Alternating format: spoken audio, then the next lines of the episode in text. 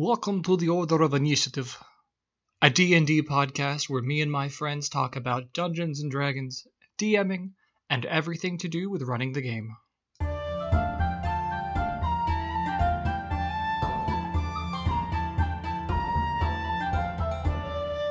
Today, we're talking about villains and how to design an effective one for your Dungeons and Dragons campaign. I'm Charles, and today we've got Nathan, Hello. Willis, Hello. and I'm still Charles. All right. First thing, let's roll initiative and see who's going to lead the conversation. Fuck! I left my dice, dice in another room. Oh my god! I got a nat 1. What the fuck? I'm looking at a 12 over here. I cannot believe that every single time there's a nat 1 or nat 20 by someone.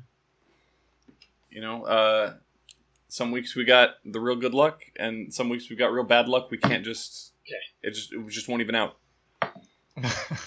Ah. Okay. I got a nat 20. Are you fucking serious? Yeah. It evened out. What the hell is this luck? All right, Willis, what do you think about villains? Um, villains are bad people, and they should feel bad about being bad. no, Well, see you guys next that's week. That's it. We covered everything. Yeah, I can't really think of anything to add to that. um, I think villains can be, uh, really, they are as important a character as even some of your player characters. Because without you know something to go against, the the players, you know, they're just kind of, you know, not not really doing anything worthy. You know, and, and villains don't always have to be like a person. They could be, you know, nature or you know the system. The man. Yes. Yeah, that it's almost like um an antagonist, right? Mm-hmm. I, I think I don't know. I don't know if it's worth getting into the nitty gritty definitions, but like uh, in in general literature, you've got your man versus man, man versus self, a man versus nature, right? Those are usually like your your breakdowns Yeah. of your antagonist. Man versus God. In this case, literally. Ah, yeah. Man Sometimes, versus yeah. no god. Yeah. Yeah. There's a lot of them. Whatever. There's a few. Do you think there's a uh well, I mean I I think there is, but what do you think the difference is between a villain and just your run of the mill enemy, like a goblin you fight? Like a goblin opposes the party, sure, probably briefly with what how much health they have, like 6. uh, If they're lucky. so what's the difference between your like regular old goblin and a full-blown villain? Scale, I think, is the first thing that comes to mind for me. Um, because, like we are joking about, that the whole 6 HP that Goblin has isn't going to be a huge impediment to the party. That's a longsword hit. Uh, whereas, you know, your villain uh, is, is, is going to, you know, it's not just going to be a sack of hit points. They're, you know, performing potentially performing machinations or um maybe they are just a bigger sack of hit points. But I think scale is the, the first more important thing. Uh, that would differentiate them from a run of the mill stat block you're throwing at your party. Mm-hmm. I think I also think about like personal stakes. Most enemies you throw at um your party can be almost faceless. I don't know if I would always recommend that. Um, but you know, not every single enemy they fight is going to have a fully fleshed out backstory. You know, especially if you're throwing like wild animals at them or straight up monsters. But a villain can have that more like personal touch to it. Like maybe they, how are they like directly opposing the party? Did they kill an NPC they like? Did they physically wrong the party? Did they betray them? Um, personal touches make it seem like a more personal story and a more personal enemy. I would agree to that. What you, what you got, Willis? What do you think? Um, yeah, I think the who who your villain is is like a really big part of it. Like you can have um, that bad guy king, you know, who's uh, oppressing the kingdom, but if your characters are not part of the kingdom, what's to stop them from going? Well, let's just move to the next, you know, country. We don't have to stay. Yeah. There should definitely be like clear consequences for inaction, I think.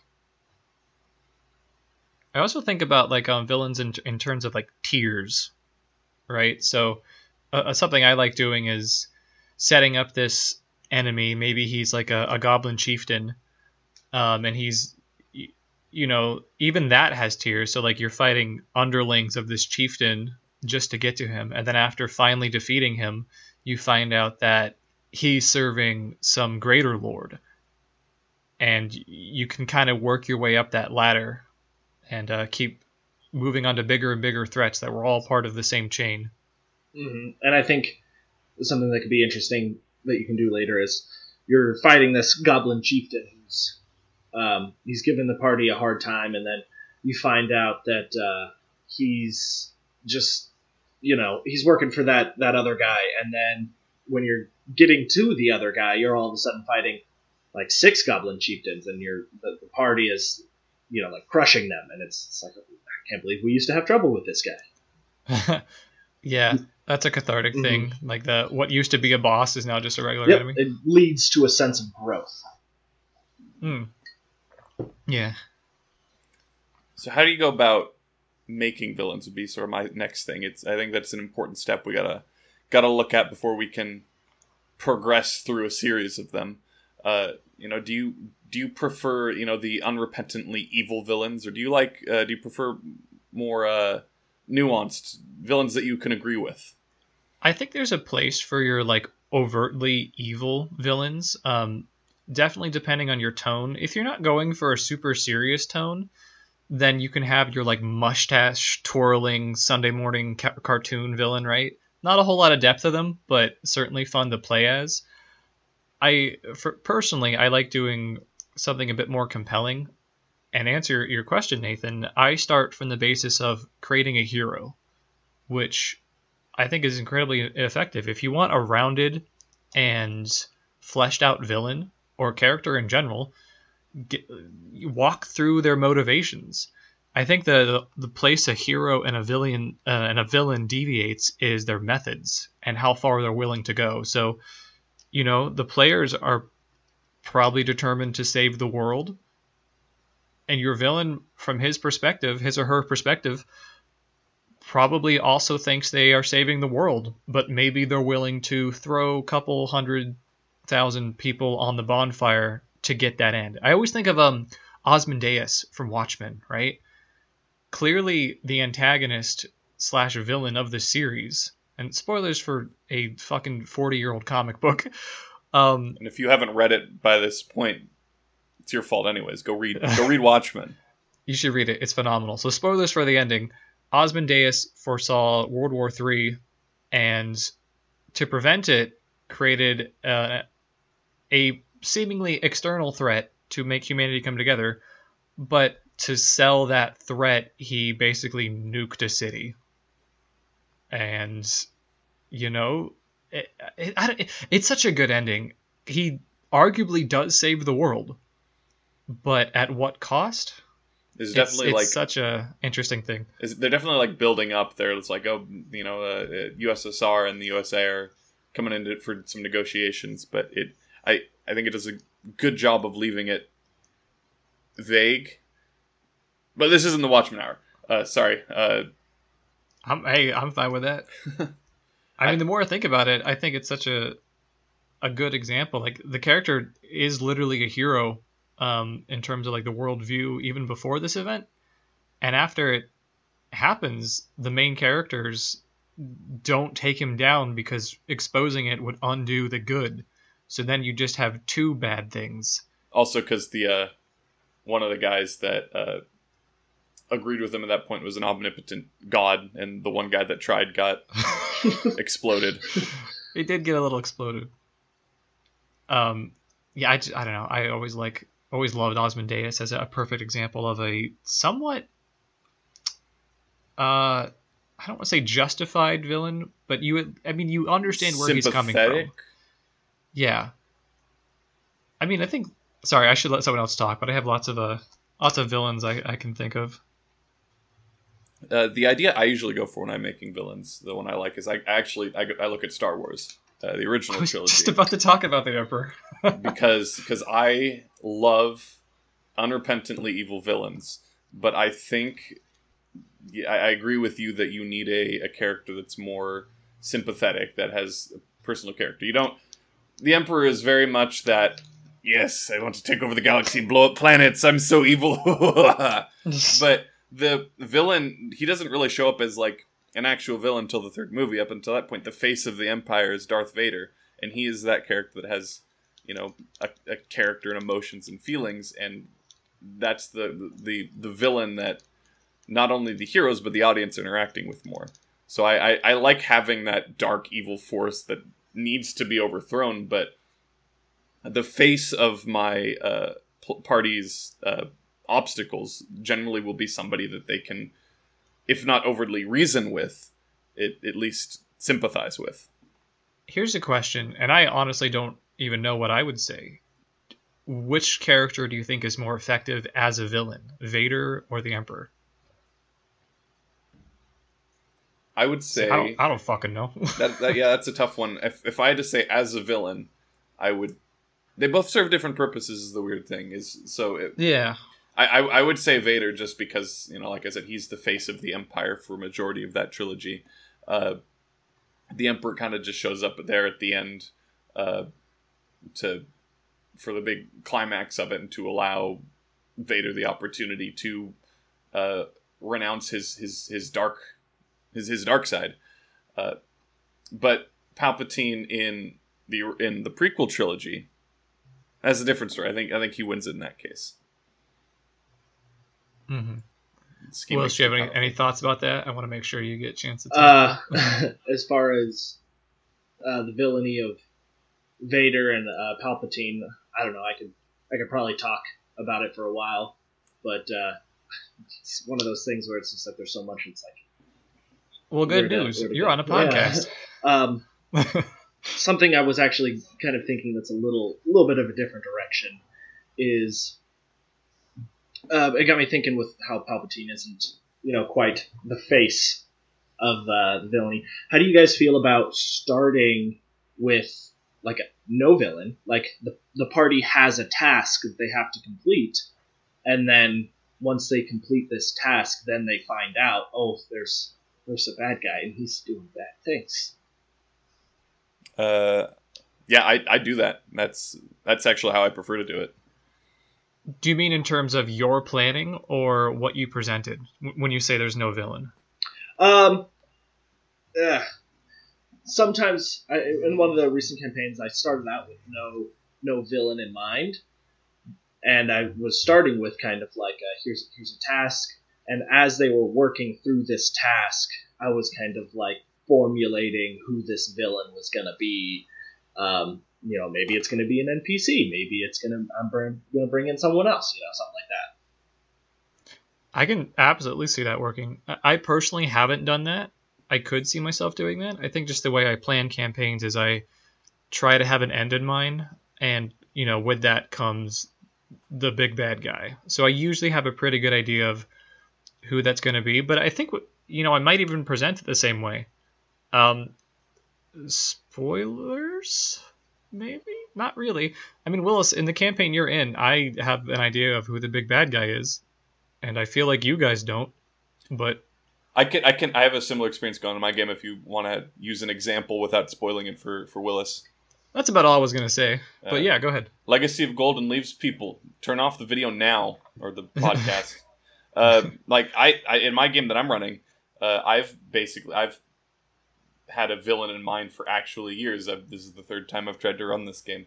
Uh, but it uh, sort of the ideas I'm sort of going along is they have interacted with minor villains already and even BBEGs of smaller arcs. But I have I, I know who my high tier villain is at this point, and I've been sprinkling uh, information on them or information relevant to them the entire time I've been playing. He's got a series of MacGuffins or plot coupons or whatever you want to call them, and, and they've already found one. They don't know what it is, and they don't have it anymore, but they've interacted with it. They've met servants of this character. They've met uh, characters that utilize the same power as he will, and it's just over the course of this game, I'm going to introduce more and more of these and uh, allow the party to sort of try and put these puzzle pieces that I've been scattering across the continent together themselves until they eventually get to actually meet the character, uh, mm. which should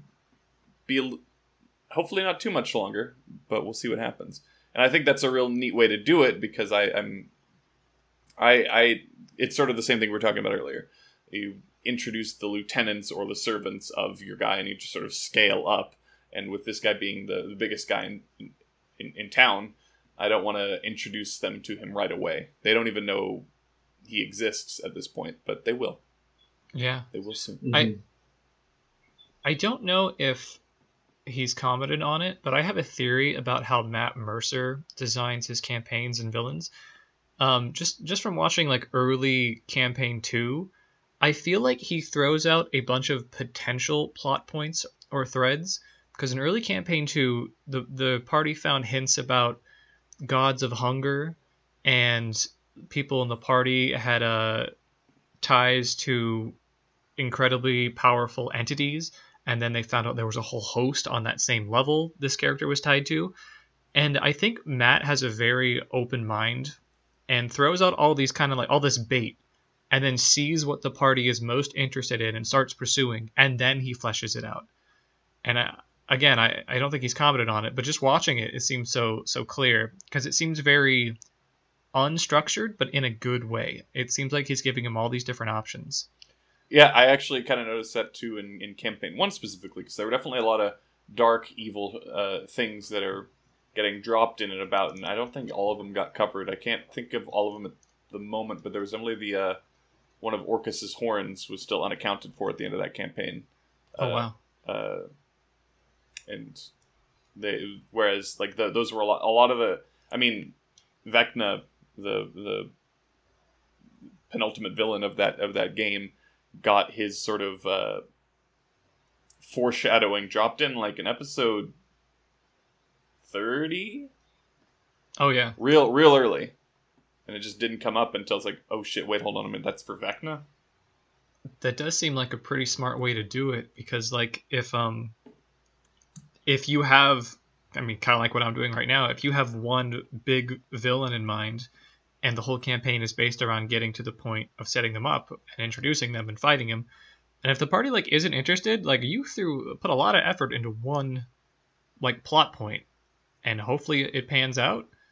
Uh, you know, compared to giving them the option to pursue what threats they want and then building it up to sort of match their interest. Uh, it, it seems like a, a smart way to do it. Something I want to try in the future. Another way you could do it, and this is the way I'm doing with my game, is um, sort of make when you give your campaign pitch, uh, even if you don't bring up your villain in that pitch, make sure that your villain is tied to whatever you talked about there. Like uh, when I pitched Legacy of Golden Leaves, once again, friends, players, stop mm-hmm. listening. Uh, I gave them the pitch about the ancient world wreathed in golden leaves and how the the golden wood was a beautiful forest that got burned down. And your the game's called legacy of golden leaves as they sort of live in the remnants of this world a thousand years later and the ramifications of what happened there. And so my villain is intimately tied to that event. And when he shows up it's i know they're going to be interested in him because when they when i pitched this game to them they were interested in it. Yeah I mean, yeah, that's definitely seems like a setting where it's there's less wiggle room, and that's again not necessarily a bad thing, but just like it, it's so integral to the setting. Yep. Do you guys um something I think about is in classic literature, um, or just you know standard literature, villains usually oppose characters in a very direct way. Um, especially in terms of like uh, their morality or beliefs as a whole. I always think about Batman and the Joker, right? Order and chaos. Um, is it possible to create a villain that opposes the party from a like philosophical standpoint when the party a group of misfits and might have totally different views? So I think it's it's possible to do that, but to be able to do that, you have to be getting a really strong sort of reading from your players of where they stand in relation to you know things like that. Like, are they you know help the poor? Are they this and that? And I think a lot of times you have party members that their characters have differing views even so it, it, can be hard to set up a villain that opposes them as a whole when they are you know kind of a little bit scattered usually mm-hmm. going back to your uh, batman joker analogy the way i sort of like to do it is i don't I, I with my BBEGs, my main villain of the game, I don't really specifically target them to specific ideologies of the party because, like Will has said, they're gonna there's gonna be some variation in uh, how each individual member of the party works. Like uh, going back to the Batman example, if uh, Joker opposed the Justice League, that's Batman's party. He's not necessarily going to have that same ideological clash with, say, Superman or Wonder Woman, but in its instances where the Joker opposes the Justice League, that is almost always a Batman centric arc because that is Batman's foil. Uh, and when so that's sort of the way I would do it is you can bring in minor villains uh, to clash with the party that are maybe the foil of individual characters, and they're not going to be your overarching villain of your game, but it'll be allow you to give one or two sessions to engage that player and uh, get them involved in your setting in this this villain, and then later on you can bring in Darkseid, who has a much broader scope of uh, of his villainy that's not foiling any individual character.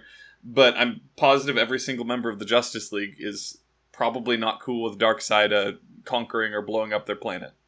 Probably. Yeah, I think about that a lot too. Like, do you think by um, by definition a villain that threatens the whole party has to be a little blander?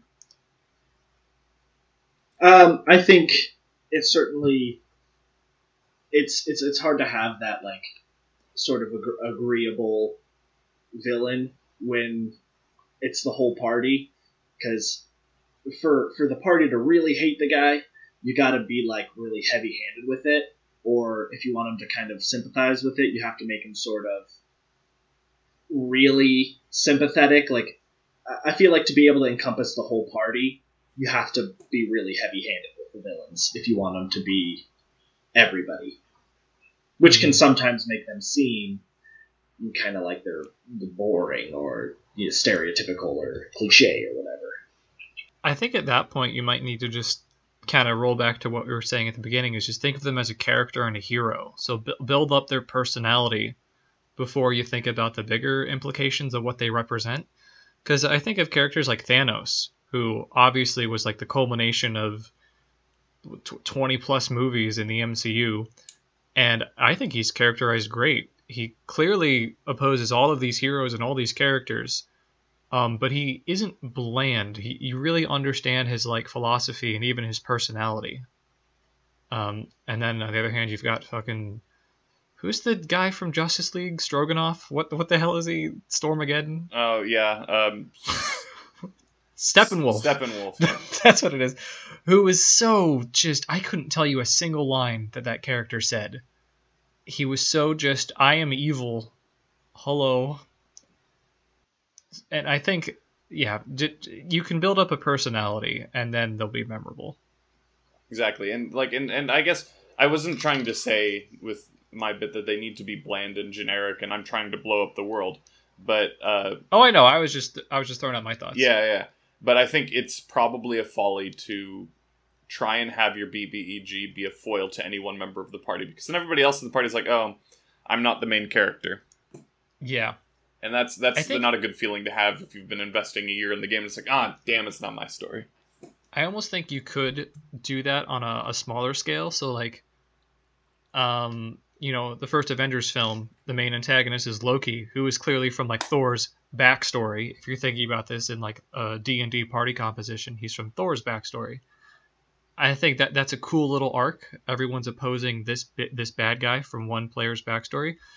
And the way to do it is like, you know, in an arc or two, have another villain be from another character's backstory. Exactly. It's kind of in a in a weird way, it's that player's time to shine, you know, because uh, their foil appeared.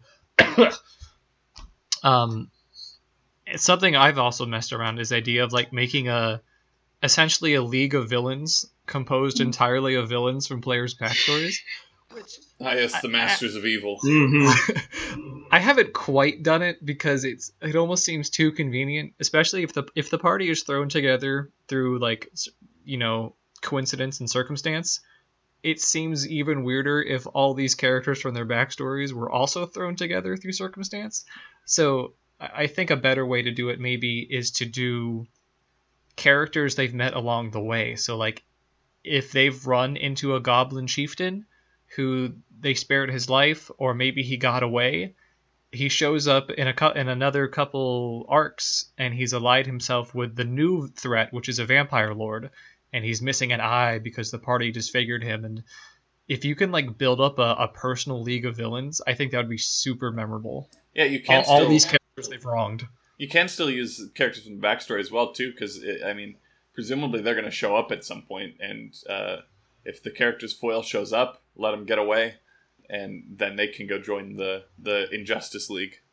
And yeah i guess you oh go ahead Willis. I was just gonna, I was going to say about the um, characters being from the backstory, and um, I think it's you could even have your BBEG be from somebody's backstory because you know Thanos and uh, Gamora have you know their history there, and I think as long as your villain does you know something to the other players to make them be on the same page where it's like oh this guy is you know he's just as much you know i i want him down just as much as this character whose backstory he's from.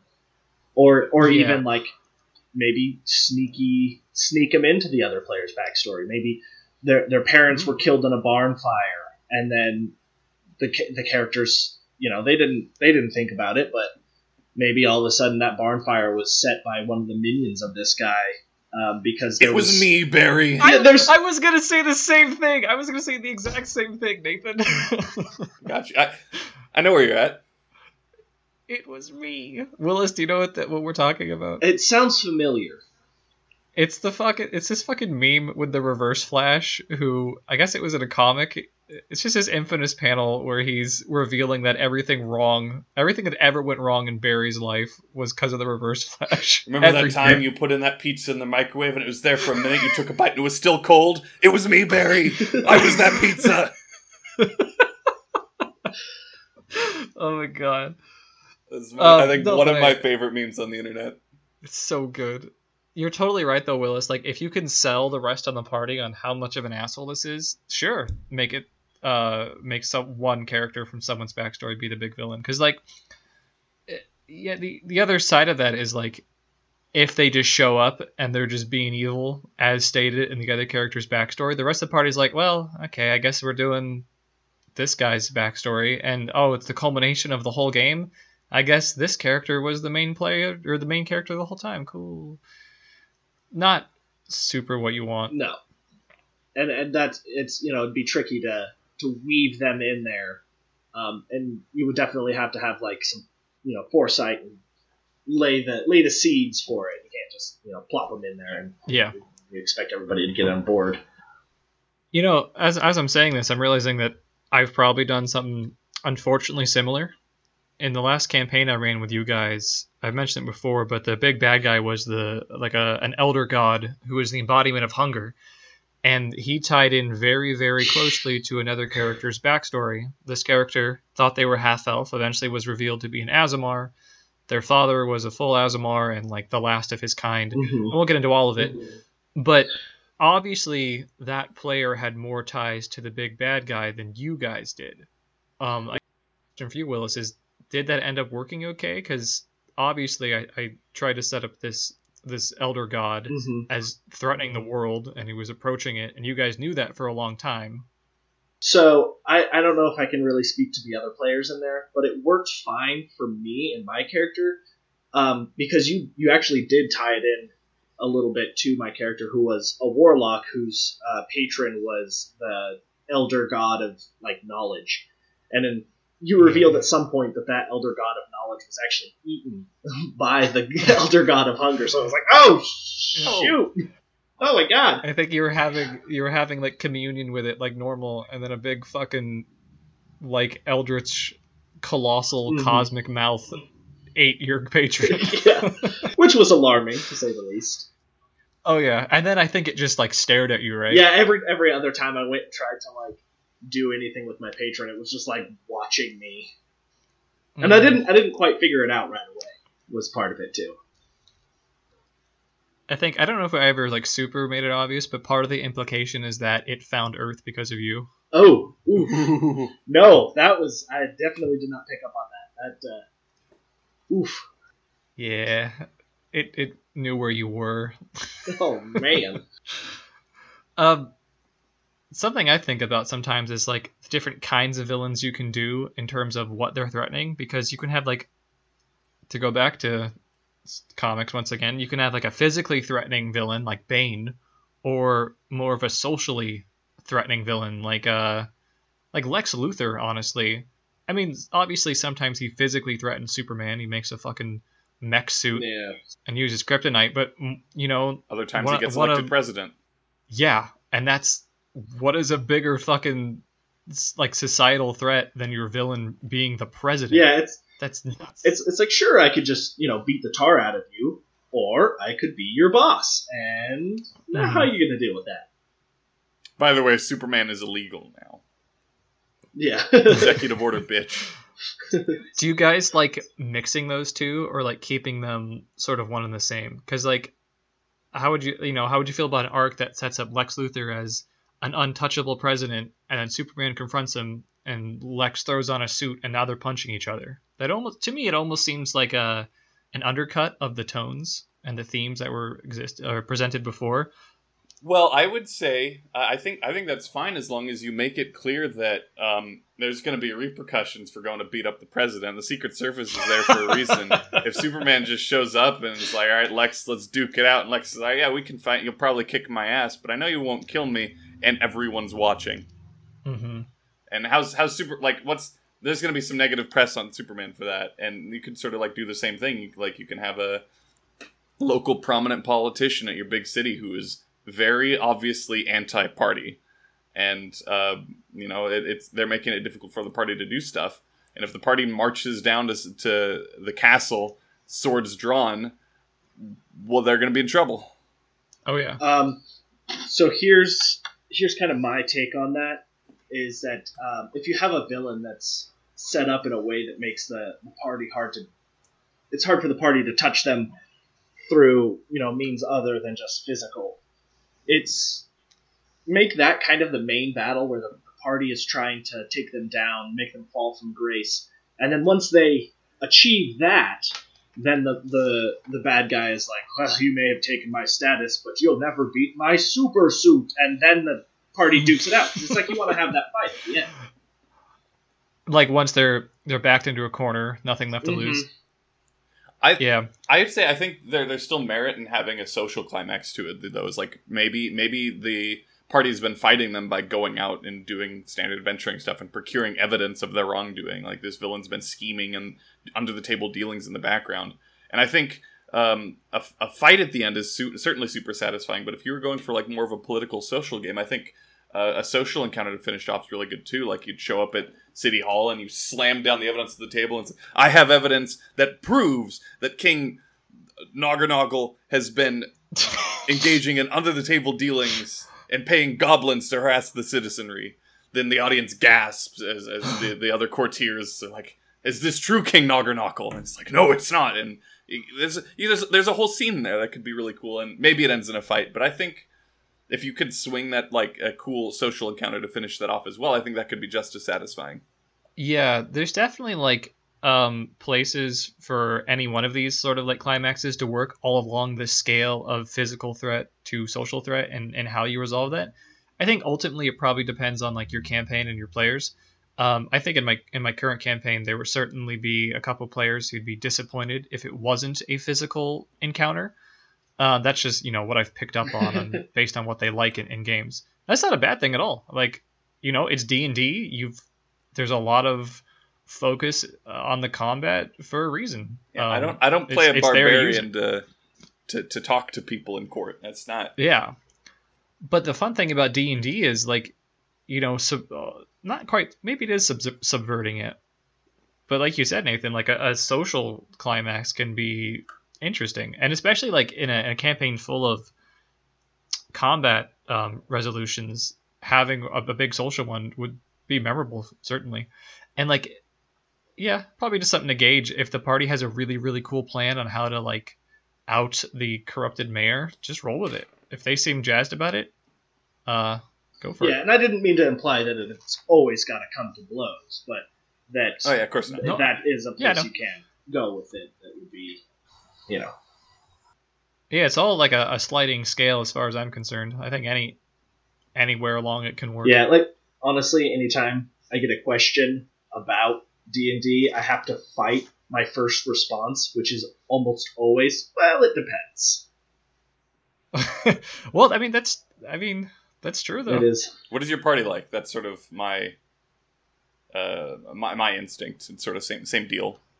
Yeah, I've said it before, but I've got a, a way I like to run D and D, but that is not the one way to run it. And if anyone tells you there's only one way to run D and D, uh, they're wrong. As far as I'm concerned, Yeah, I hell all, all the all the rules are just guidelines. No, there's only one way, and it's my way where I win.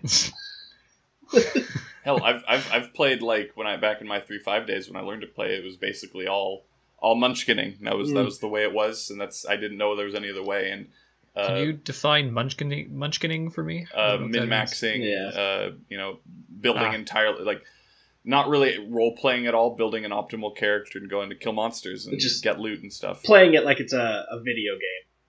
have you have you played the board game Munchkin yes. or the card No. game? Yes. That that that's Oh, I know of it. yeah, it's it's that sort of that's making fun of of D and D, and it plays similarly to that sort of trope of well, I kick down the door, I kill all the goblins, and I take the treasure. Where's the next door? there Uh, was uh there's a I was reading a book called uh Mogworld, written by Yahtzee Croshaw. I don't know if you guys ever listened to Zero Punctuation. definitely, definitely have. Uh, so he, he wrote a book, um, and spoilers for the book Mogworld. Um, do you guys care? No, halfway through, it's revealed that so, so the main character is like a. The book starts off and he's resurrected from a tomb by an evil necromancer, and it's just him working for this evil necromancer in an army of the undead, and it just plays on a lot of like D and D and fantasy tropes. And halfway through the book, he realizes he's in an RPG, like an MMO RPG, and there's been this reoccurring thing about the afflicted, which are adventurers that slowly get corrupt and then they just become very like stone faced and only want gold and money, and it becomes pretty obvious that these are player characters who just storm in and demand money and save people and then run away again. that's awesome. it's really funny. Um, villains. ah, yes. Yeah, that's a good point. We were talking Welcome about that. to the the book podcast. So I have kind of a. Uh, this is a pretty far in a different direction, but it's something that I feel like is at least worth exploring. Um, how do you guys, or like, kind of, what's your guys' take on campaigns where the party are the bad guys and the villain is not really a, a bad guy? Do you mean like is is it a twist that they're the bad guys or is the premise you guys are an evil campaign? From the very from the the bit from the get go, they they know they're the bad guys. I have personally never run a campaign like that. I've got some ideas. Um, I, I don't. I've heard so many horror stories of people trying to Oh, do this, God. and you know, Yes. because it's a because it's a evil campaign, everyone ends up killing each other in the first ten minutes because we're all evil. Um, I think what I would do, honestly, is have everyone be underlings or minions of a bigger villain, because, and I feel like this is even a trope in, in comic books. When the League of Evil shows up, I feel like it's it's a trope for one of them to fry another one. Like villains just don't typically get along. They're egotistical and power hungry and maybe a little crazy and murderous. Just a little murder. I think yeah, if you can like eh, have everyone be on the same page from the get go, as in they're all working for your dark side and they're underlings for him. I feel like that negates a bit of the threat of people all murdering each other right away. Yeah. I think it definitely it's definitely a bit of a trope in a a, a horror story that you your evil party just all turns on each other. But I think that's more of you know back to episode one uh, communication error. It's miscommunication and uh, people not really I guess understanding the evil alignment. If you're what, when it really gets down to it, we're sitting down to play a collaborative storytelling game, and people should be playing characters that, even if their alignment is evil, can work together to accomplish a singular goal. And maybe the way you solve that is you put them serving one particular uh, villain, and that that has a lot of interesting implications. Like maybe they keep working for him to the end, and or maybe they turn on him. Uh, but when it comes down to it, if you're in a game where the party turns on each other at the drop of a hat, uh, I don't want to say you're playing D and D wrong, but nobody's gonna have fun with that uh, unless it's Yeah. unless it's a one shot. In which case, have at it.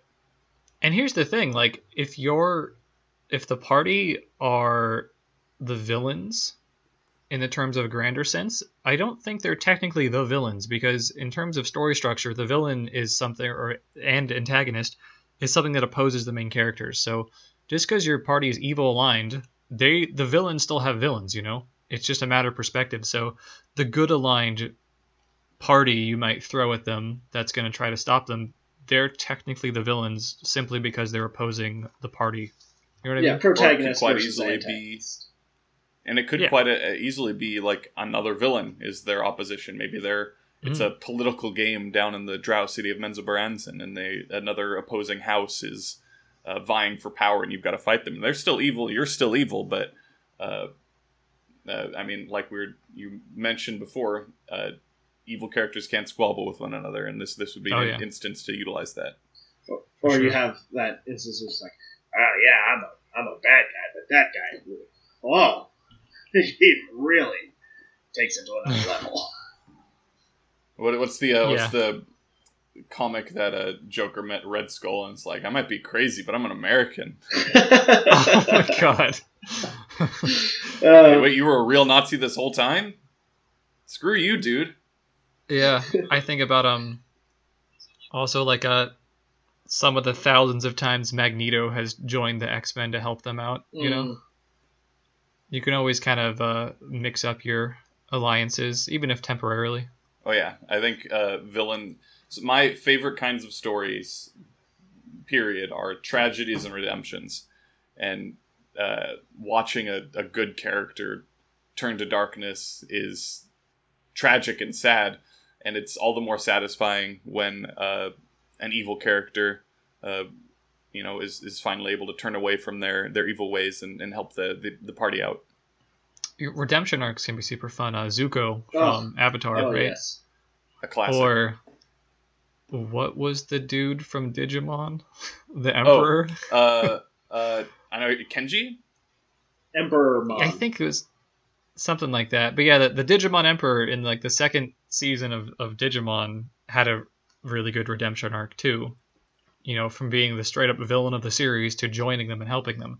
The point Oh, where uh. Oh, you know a really uh, good even one. his Digimon fused with the main characters. No, Classic. no.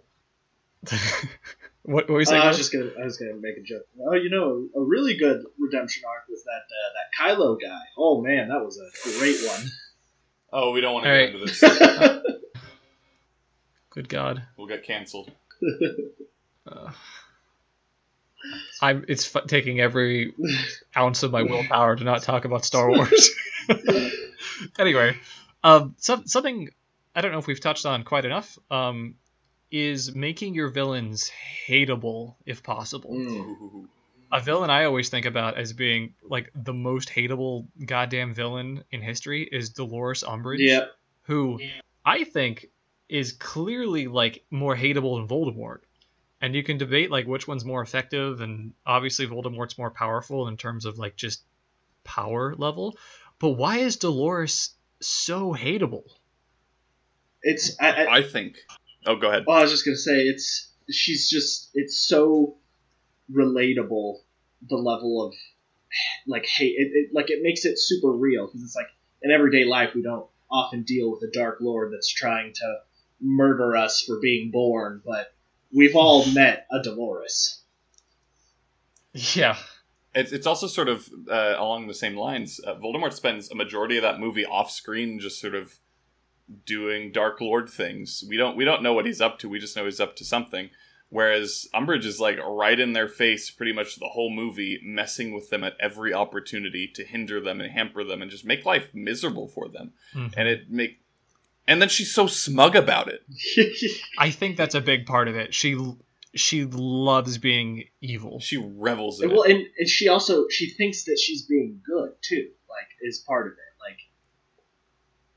Like she, Do you think so? I think in her own mind, what she's doing is for the greater good.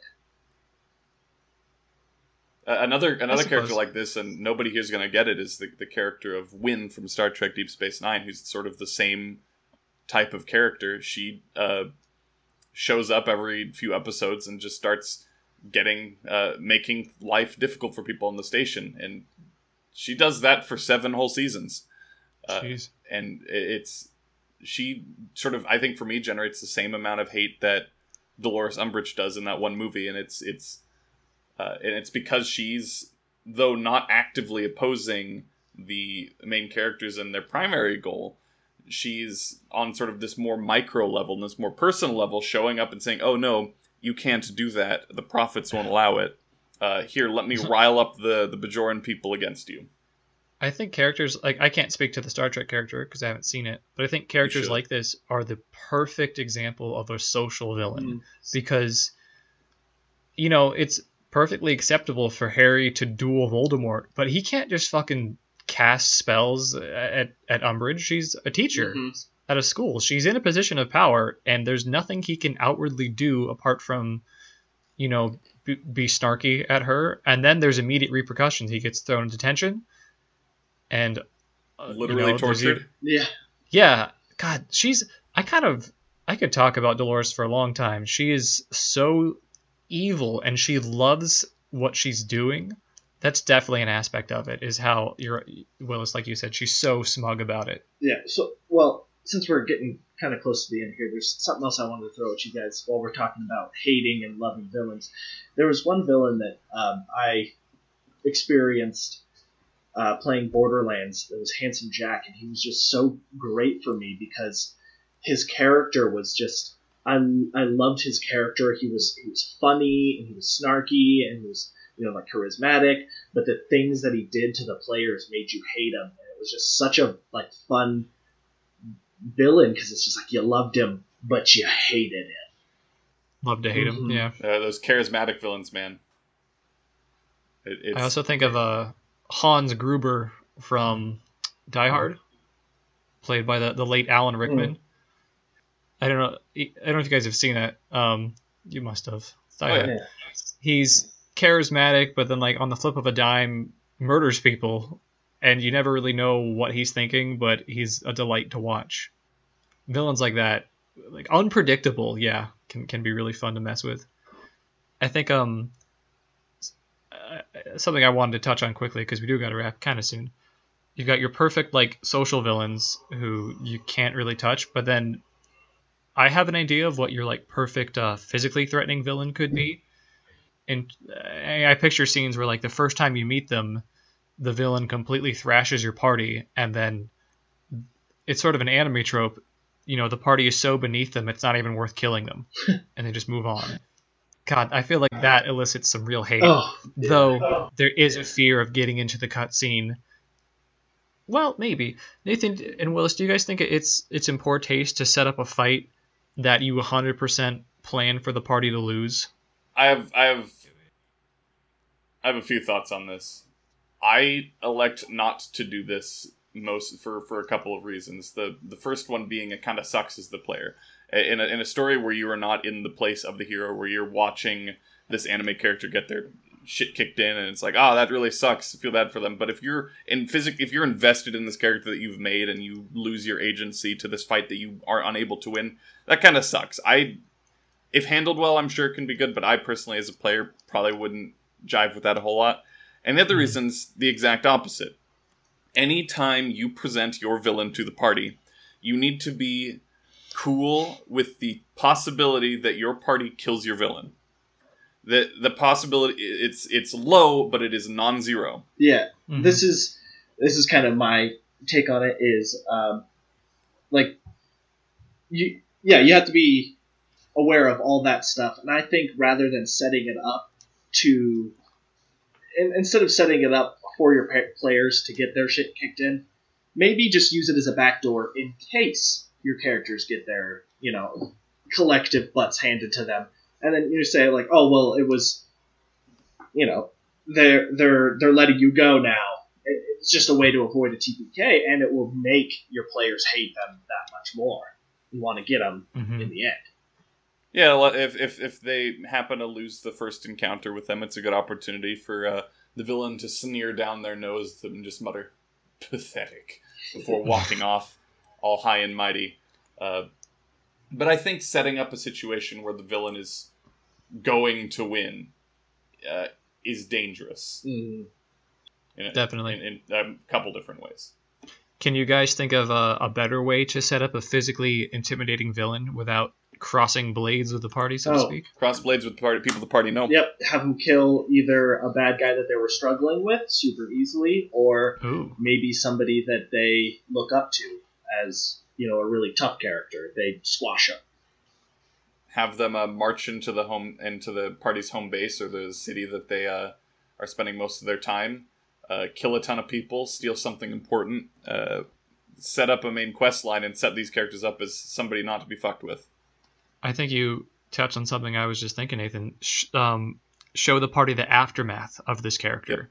So they walk into the tavern, and every single person has a single crossbow bolt in their heart. It's like, holy shit, what happened here? Not a single bolt was wasted. There's no like strays in the walls or anything. One bolt per person. Who the hell did this, or what did this? Or an entire city is sieged. You know, uh, you come into the ruins of a city, and what like we were here a week ago and it was fine. Why is it destroyed now? And the, the survivors talk about a dragon that came through. Uh, another way is um, this is of course stepping on that danger that I mentioned earlier is you can present your villain to the party, but uh, rather than you know kicking their ass and leaving, may, the villain's there for something else. Like uh, I think Matt Colville has talked before about his uh, the Vile villain, who you know in session one, party's level one, dude walks into a tavern.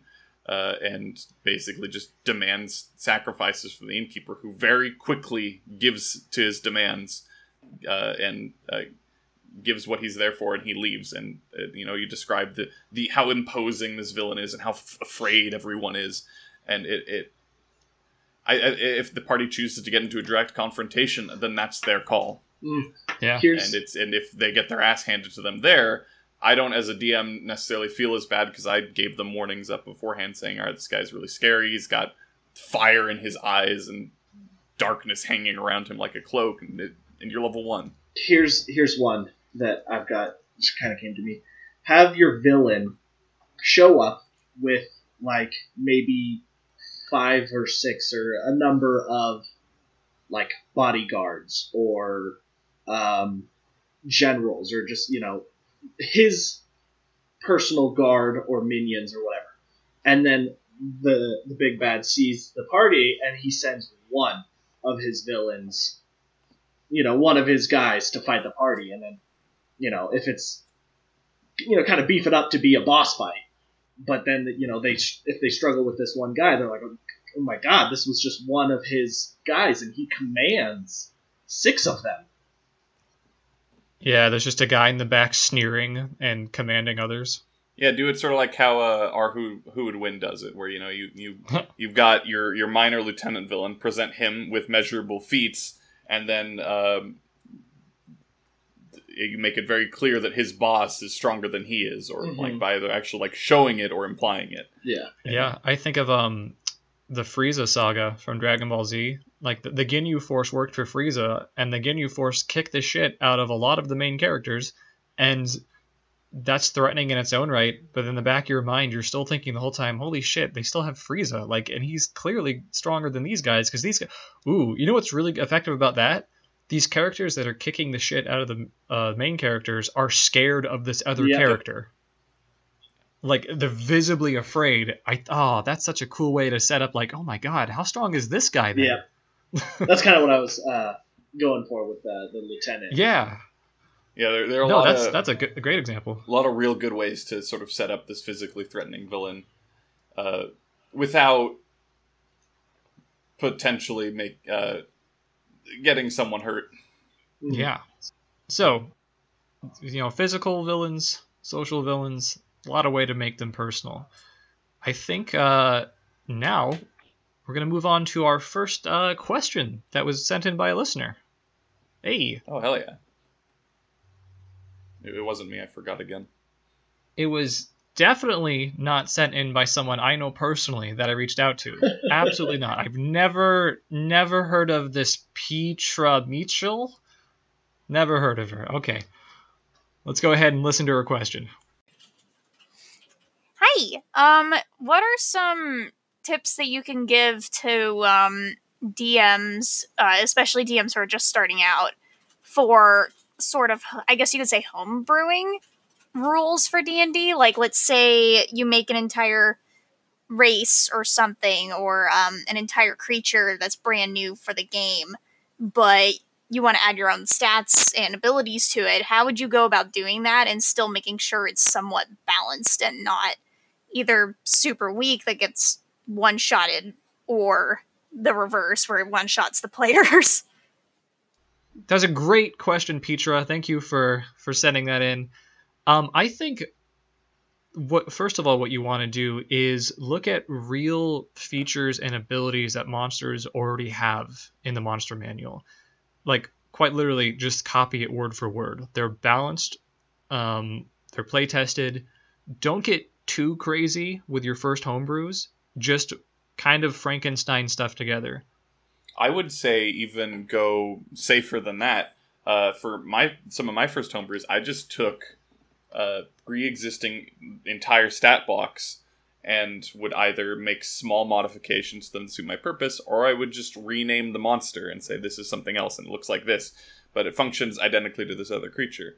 And if you don't find anything, of course, that works for that, then uh, uh, then you you can still you have those uh, this variety of stat blocks like Charles was saying. You can just Frankenstein together.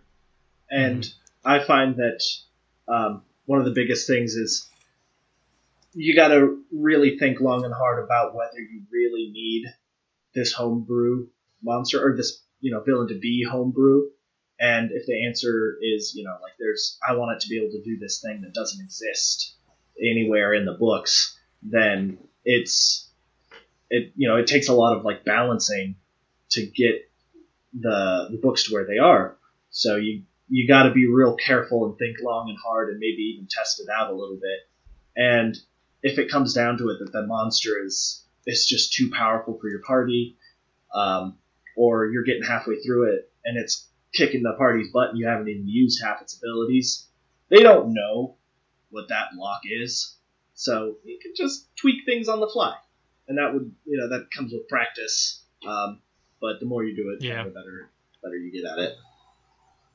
I'd also like to uh, throw a shout out here to page 274 of the Dungeon Master's Guide, uh, where it does actually have some not perfect but rules for doing exactly this for how to generate a monster Mhm. with uh, a specific challenge rating using only its uh, basically armor class, hit points, attack bonus, and damage. Oh yeah. So I, I'd- I'd encourage checking that out if you need to start from scratch. But like I said, it's not perfect, and I think for the first first homebrews, I think tweaking existing stat blocks is the safest way to go. Um, touching on what you said earlier, Nathan, just kind of changing minor things counts as homebrew. Like, um, I, I threw a, a flesh golem against the party that uh, typically flesh golems, when they take lightning damage, they're healed, and if they take fire damage, they have disadvantage on attacks. I had them fight one that was like, uh, there was smoke pouring out of it, and fire damage healed it, and cold damage gave it disadvantage. And hey, that's a homebrew monster, straight up. I did other things, but that that tweak alone is a homebrew now, and stuff like that's also fun to uh, to have veteran play, like throw veteran players through a a, a loop. Is that the term? Yeah. Just to sort of uh, keep them on their toes, and so they're not assuming things. Yeah, I was going to say the exact same thing because I have been DMing this game since it released, uh, and so it, a lot of times I'll see a monster and I'll uh, kind of know how to handle it, but uh, it's, it's nice when the dungeon master mixes things up on me and I don't know how to handle it. Yeah, because that that's hard to avoid metagaming if you know a flesh golem's weak to fire, and you're like, ah, but with my character, but eh, it, it gets weird. So just changing stuff up can uh, can mess with people. Um, one last thing I want to throw out is um, pay attention to CR and try to really understand what the CR rating of something means, the challenge rating.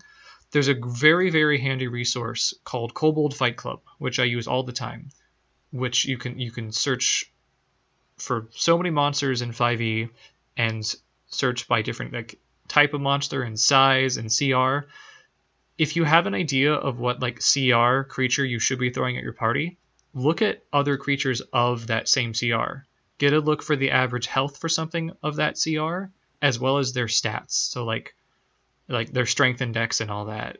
And then put something around that same just that same range. And Uh, I was going to say that something else that CR doesn't take into account, that, but is very important in a fight, is action economy. So you can you can make a creature that just is you know un- hits unbelievably hard, but has a relatively small health pool. And if the players all roll high on initiative, and they you know crush it before it gets a turn, or it misses its one turn to the player's four, then it it it doesn't matter really how how strong it is if it's getting Mhm. you know not as enough turns. We could I could probably go on for homebrew and stuff for a long time. Uh, maybe we should do an episode on it. I was just about to say, I, I think Yeah. homebrew is, is such an interesting topic that we should do a full episode at some point. So I think I've caught ourselves a little little short before we go too long. Um, but again, thank you for sending that in, Petra. Uh, I do want to throw out a couple more things just very quick uh, going off of uh, willis's comment on action economy without i don't want to go too much into but i encourage matt colville's video bot action oriented monsters to sort of get the premise of what i would discuss and also in reference to kobold fight club d&d beyond also has a, a cr calculator uh, Hmm. because i'm afraid of the wizard's banhammer uh, just wanted to make sure to mention that as well anyway that, that's all i All got right. now Very good. Uh, th- thanks again, Petra. Appreciate it. thank you right, I think that's about all the time we have for today. Thank you so much, everyone, for listening in. Don't forget, if you want to send in your own question and hear your own voice in an episode, you can go to our Twitter account. We're the Order of Initiative on Twitter. The uh, the link to submit questions is right to the at the very top of our account pinned there. Next week, we're going to be coming back and talking about designing player backstories and how to help sort of guide your players with that creation. But I think that's it. Thanks for listening, everyone. See you next week. thank you see you then Thank you.